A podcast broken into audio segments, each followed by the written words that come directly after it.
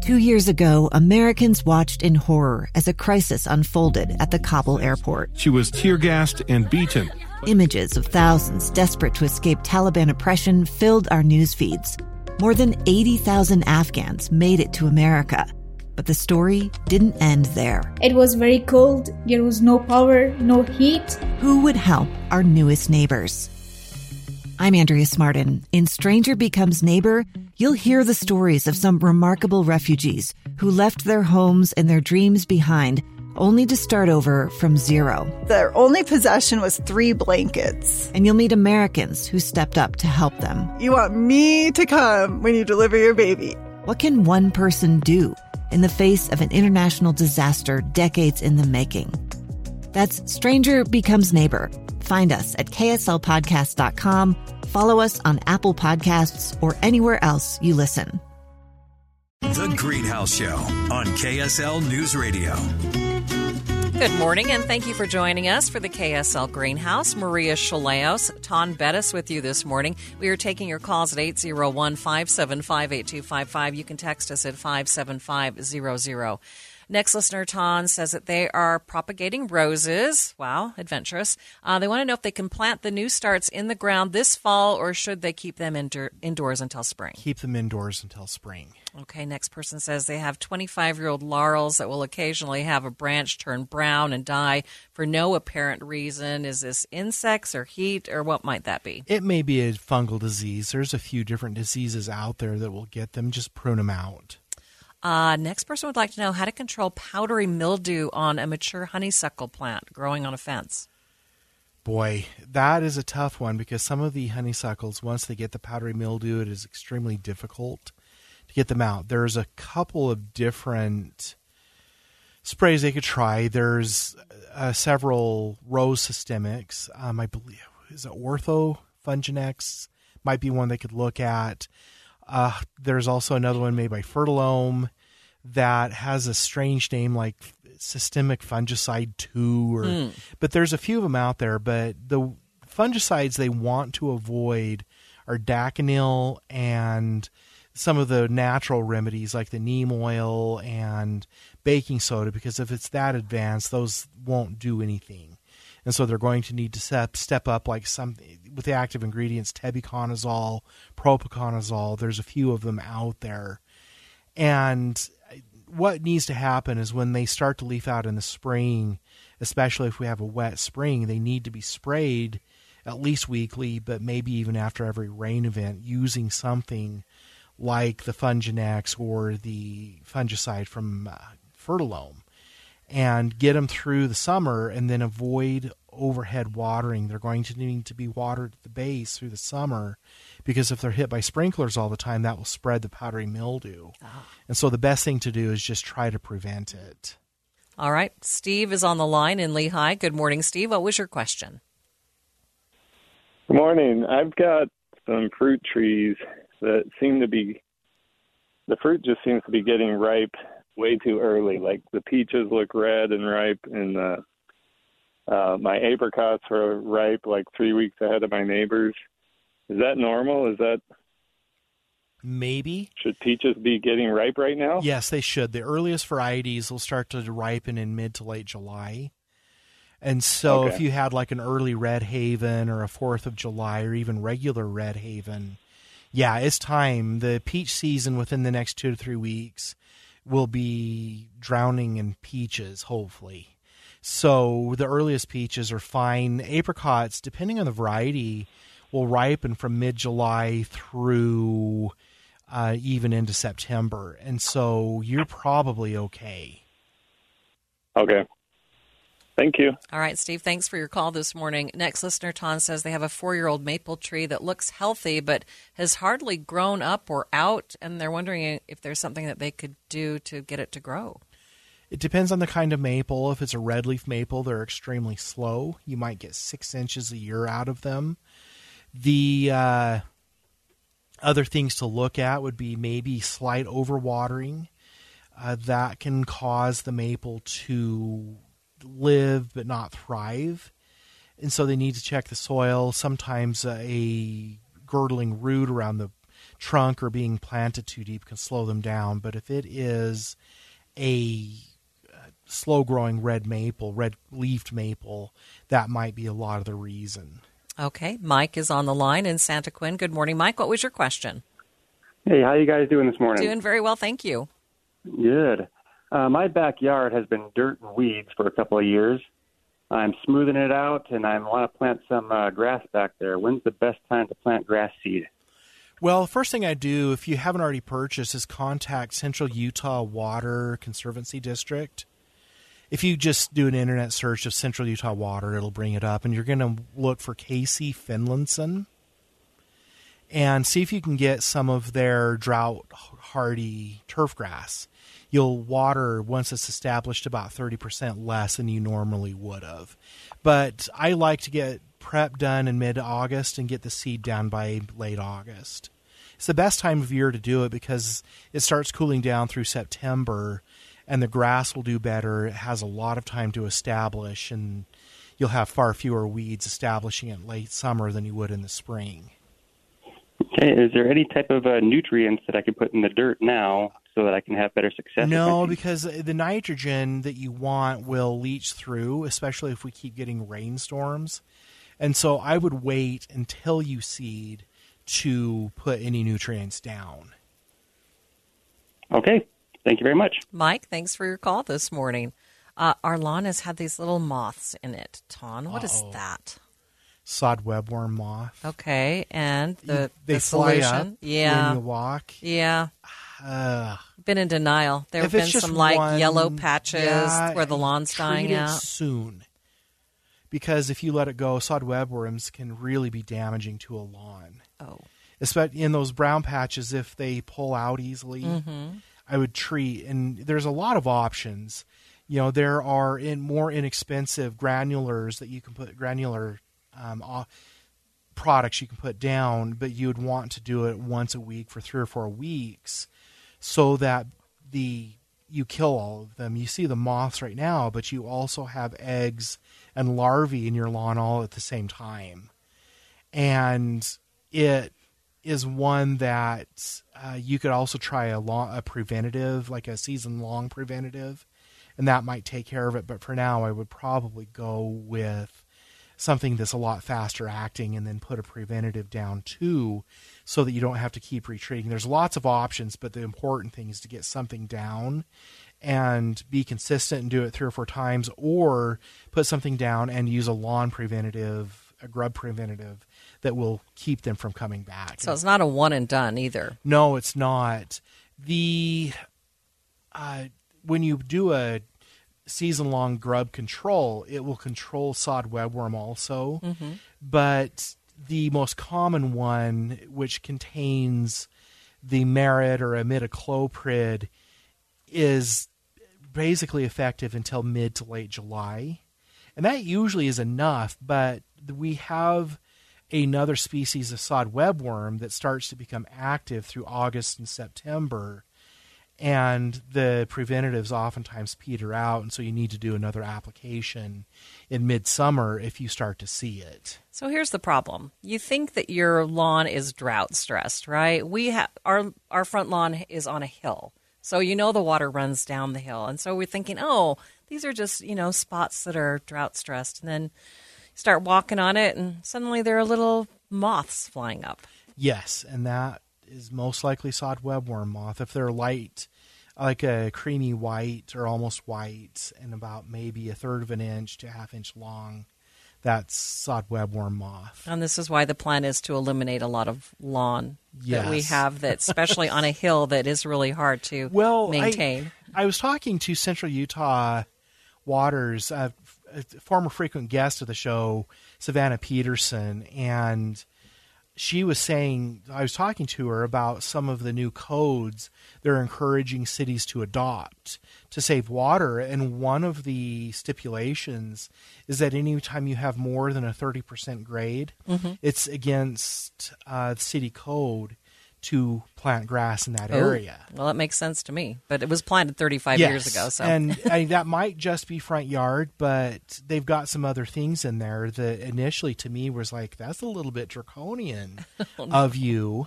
But she's like, well, if all you've got is a front yard, there are situations that allow for you to plant a full lawn in your front yard if that's the only place for the kids to play. And sure. so there were some things like that in there. But yeah, it it was interesting to see that no more lawn on anything more than thirty percent slope. But I get it. Yeah. I get it. All right. We're going to take a break. Number to call with your questions. The phone lines are open, eight zero one, five seven five, eight two five five. You can text us at five seven five zero zero. I'm Dave Cauley, investigative journalist and host of the podcast, Cold. In October of nineteen eighty-five, a woman named Cherie Warren left work at a busy Salt Lake City office to meet her estranged husband at a downtown auto dealership. She never made it home. Cherie's car surfaced weeks later in Las Vegas, in the parking lot of a hotel casino. No one knows how it got there. Strange. It was strange. Both Cherie's estranged husband and her boyfriend raised suspicion for investigators. I kind of thought that he might have done something. But no arrests were ever made. In Cold Season three, we dig into double lives, make new connections in the case, and examine the difficulty raised by reasonable doubt. We want answers just as much as anyone else. They have creeps like that now, too, so nothing's changed. That's the new Cold Season three, The Search for Cherie, now available anywhere you get your podcasts.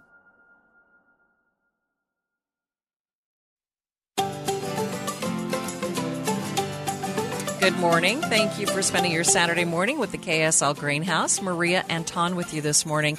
eight zero one, five seven five, eight two five five, the number to call, or you can text us at five seven five zero zero.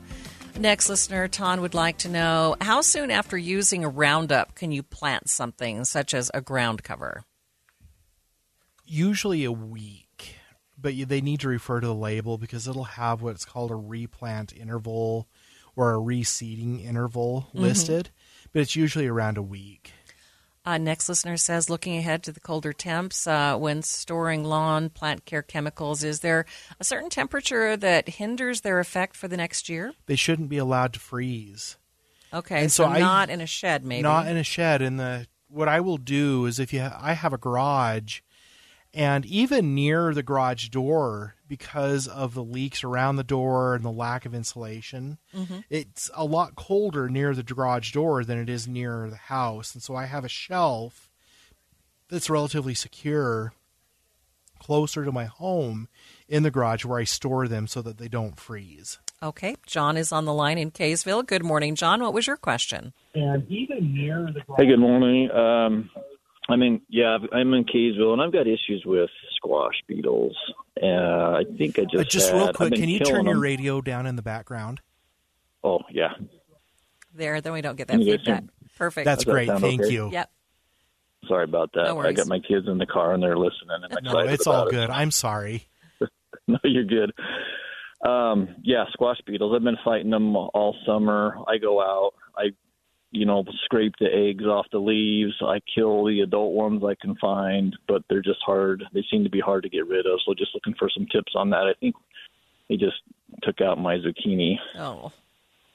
Well, it, you get to a point that all the monitoring you can do, it just, they overwhelm it. And so the only other thing you could add this year to your battle, you know, your collection of tools for battle is maybe using soapy water to dump around the bases of the plants to see if you can cause them to run up the vines. Like there's, you know, the party's over down there, pick them off and okay. throw them in a bu- bucket of soapy water. But, you know, our Uber producer, Christmas Captain Dave, who's running our board for us there, uh, he is a serious gardener, and he actually gave up growing squash for two years and then replanted mm. this year, and he's had zero squash bugs. Mm. And so it's just one of those things that every two to three years you might want to give it a year off, mm. and so you can break that cycle to yeah. be able to keep growing them. Now, if your neighbor's okay. garden is adjacent to yours through the fence, that may not work, and so you might have to plant those squash you know, my aunt, who doesn't have a lot of problem, grows her squash on the side of her house, you know, almost like you would bushes, and moves them around the yard. And so you may need to do something like that too. Yeah. Okay. But if and, you, um, I, yeah. if you go on YouTube, there is a video mm-hmm. from U S U. If you just go to YouTube and do U S U Extension squash bugs, and it'll bring it up. And a guy named Ron Patterson shows how to pour the water over the squash plants to monitor and get it. Okay, great. I've tried to do a little research like that. I have a sister-in-law who had a problem with them, and she read or heard something about at the end of the year or during the summer sometime covering your garden box up with like a tarp, and it, and then the when it gets hot, it kind of bakes the soil, and well, it gets rid of them for a year? Or? No, it, it's the solarization, and they can overwinter in place, but they can also crawl in from the neighbors, and who's to say that a number of them don't drop out of the gardening box and go to the fence, you know, yeah. under the wood pile or whatever. And so solarization okay. won't knock them out. I think that your better bet is, you know, a nuclear option is a permethrin product. So there are some gardening sprays out there. You don't want to use the ones with neem oil and things like that. But if you, but you can't harvest the fruit for a week to ten days after you spray sometimes. Okay. Okay. So it sounds like the best thing to do is just maybe take a year off from it. Yeah. Yeah, grow some other yeah. things if you're really into beans and okay. peas or water. Not even watermelon; they usually don't get into, but just grow okay. different crops. You know, grow enough to store or whatever, and then switch yeah. back and see if that helps. But no cucumbers, no squash whatsoever. Okay. And I would avoid the melon. No pumpkins, no melons. You like cantaloupe or anything yeah. like that. Okay. Yeah, I have. I have my. So my. I have separate garden boxes. I've got the uh, my cucumbers in a separate garden box next to the zucchini, and it, they don't seem to bother the. No, cucumbers. They don't like. They might feed on cucumbers if they're the only thing there, and you might get away with growing those next year. But all okay. of the other stuff, I would avoid. Okay. All right, John. Thanks you, for your call. You guys are very helpful. Thank you very much. Appreciate your calling. Thank you. You bet. Um, Bye. My next listener says uh, their wisteria is green and yellow. It looks sick, and they're wondering how they could get it back to looking healthy and green all over again. I'm wondering if it's maybe an iron issue to hmm. where it might be getting too much water and it can't get the iron out of the soil. I would have them email pictures to their extension office to see if they agree, but there are some root diseases that can get into them that might cause that. But my first thought is probably nutrient deficiency. So try the iron first. Yeah. Okay, next listener says, how they how do they dispose of unused weed killer? They think it's T-zone. Well, I the easiest thing to do is just spray it out and use it that way this fall. Um, if they can't do that and they still have the label, a neighbor may want it. But local dumps or landfills oftentimes have a hazardous material disposal system, but you have to pay for it. Every once in a while, the State Department of Agriculture will sponsor a program that you can drop your stuff off for free, but other than using it, dropping it off at the landfill for hazardous material disposal is the option. Okay. Next listener wants to know, will weed and feed fertilizer hurt rock cress along the edge of their grass? It'll kill the rock cress if it, they get it on there. So okay. I wouldn't even go that direction. It's too hot for weed and feed right now anyway. But don't get it near the rock cress. Don't, yeah, don't don't do that because broadleaf means rock cress. Oh, You're so, killing the rod cress. Yes. Oh, no. Okay. Or potentially damaging it. So I would just keep it completely away from the rock cress. And when they put something down in the spring and fall, a liquid dandelion killer is always more effective. But even then, try, you know, to keep it a few feet away from the rock cress so they don't get any drift. Next listener is asking, can they grow zucchini in a pot? And I would like to reference them to the video that we did on container gardening. You can find it very easily on YouTube, the K S L Greenhouse Channel, because you can grow just tons of vegetables in containers. You can. Not small pots, but no. larger containers. And there are patio zucchinis out there. You can order seeds online. A lot of garden centers will carry them. But you need a pot with a volume of at least five gallons. All right. We're going to take a break for the top of the hour news. Coming back with more of your calls and questions. You can call us eight zero one, five seven five, eight two five five. You can also text us at five seven five zero zero. We'll be right back. Two friends taking pictures of the rising full moon on a summer night. Two teenage kids doing what teenage kids do. When a stranger with a gun and a death wish changed everything. It was violent, it was senseless, and I will never understand it, I will never accept it. I'm Amy Donaldson, and unfortunately, we're all too familiar with stories about how violence shatters lives. But what we rarely see is how they are rebuilt. In a new podcast, The Letter, we relive tragedy, but only so we can hear the rest of the story. The struggle to reclaim lives, the realities of grief, and the possibilities of forgiveness. I believe in miracles. Sometimes I thought, there are no miracles. Yeah, there are, and this is a big one. Follow The Letter at the letter podcast dot com or wherever you get your podcasts.